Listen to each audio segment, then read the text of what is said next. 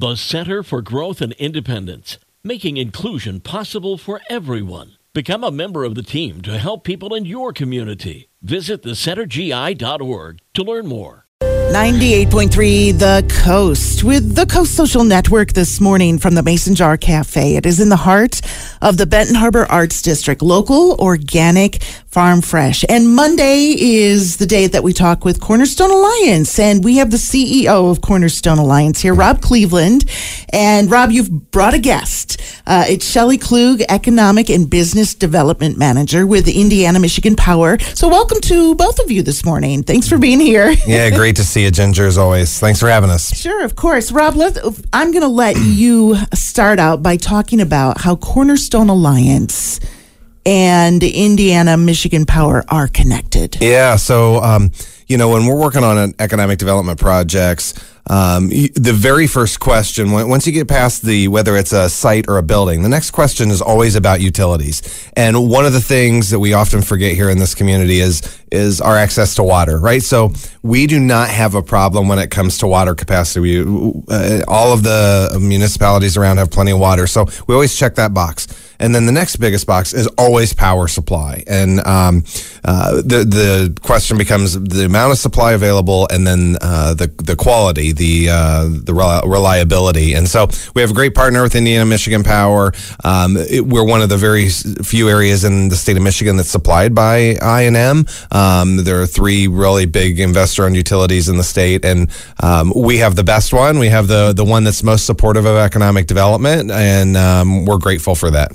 Well, Shelley, I'm going to let you kind of get into it and explain a little bit more in depth how utilities do play a role in economic development right here. Oh, thank you so much. Really appreciate the opportunity to talk about this because economic development is my passion. And I think one of the great things about why Rob and I work so well together is we both have a history of economic development prior to even being touching the utility industry. So then when you get to also bring that aspect of keeping the lights on and mm-hmm. having a lot of power for all the machinery and equipment, the production, it's a really great opportunity. So when we work together, what we primarily do is support Cornerstone Alliance's efforts. So I'm on the board there, and on that front, I get to see all the initiatives that they do. So not only do they do the traditional economic development that we think of as attracting new businesses and jobs, they delve deeper and they look at how can we attract the talent even to fill those jobs? And how do we you know make our communities more vibrant? So they've been involved in everything from facade programs to beautifying the community the tourist industry.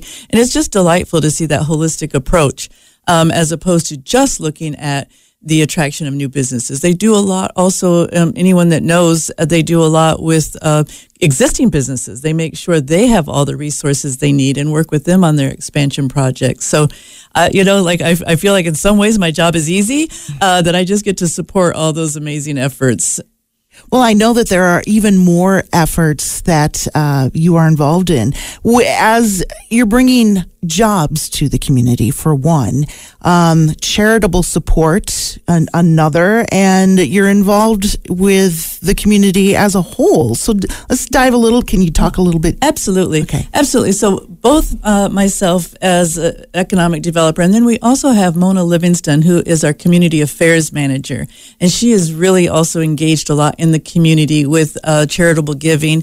And as a team, we do do a lot of volunteering as well. Um, we've done everything from Habitat to Humanity builds to raking leaves, United Way. We, so we do support a lot of those types of uh, industries.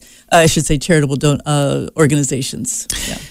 Is there anything else that you would like to cover or talk about today? Well, I was telling Rob just a minute ago that one of the interesting things uh, going on in the uh, utility world right now, the electric utility world, of course, we all want renewable resources. And that's kind of a race to get those uh, renewable resources built, you know, acquired, built, running, um, connected to the grid, uh, you know, before coal is eliminated. But Indiana Michigan Power has a very robust schedule for meeting that.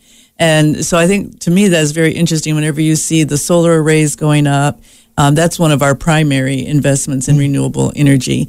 Um, and we're one of the few, well, I should say in the Midwest, we're one of the few that also has hydro. So we have six hydroelectric dams, which are pretty old, but it's still kind of fun to say that to companies because not everybody gets to have that.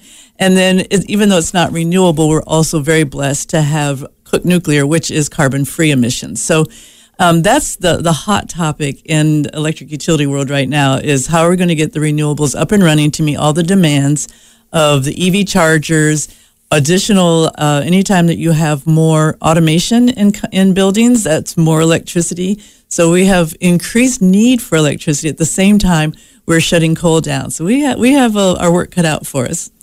This is a conversation that I could have with you for a half an hour. I know. it's a biggie.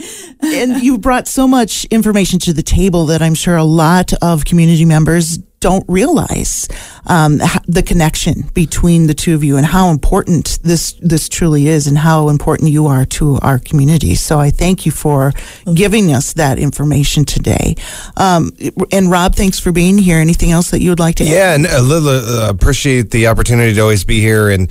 Um, you know, I think it's important sometimes to pull back the curtain and let people see that y- y- we all expect the lights to be on. We, everybody wants the lights on, and and and Shelley and I both work storm duty, and it's not fun when the lights aren't on.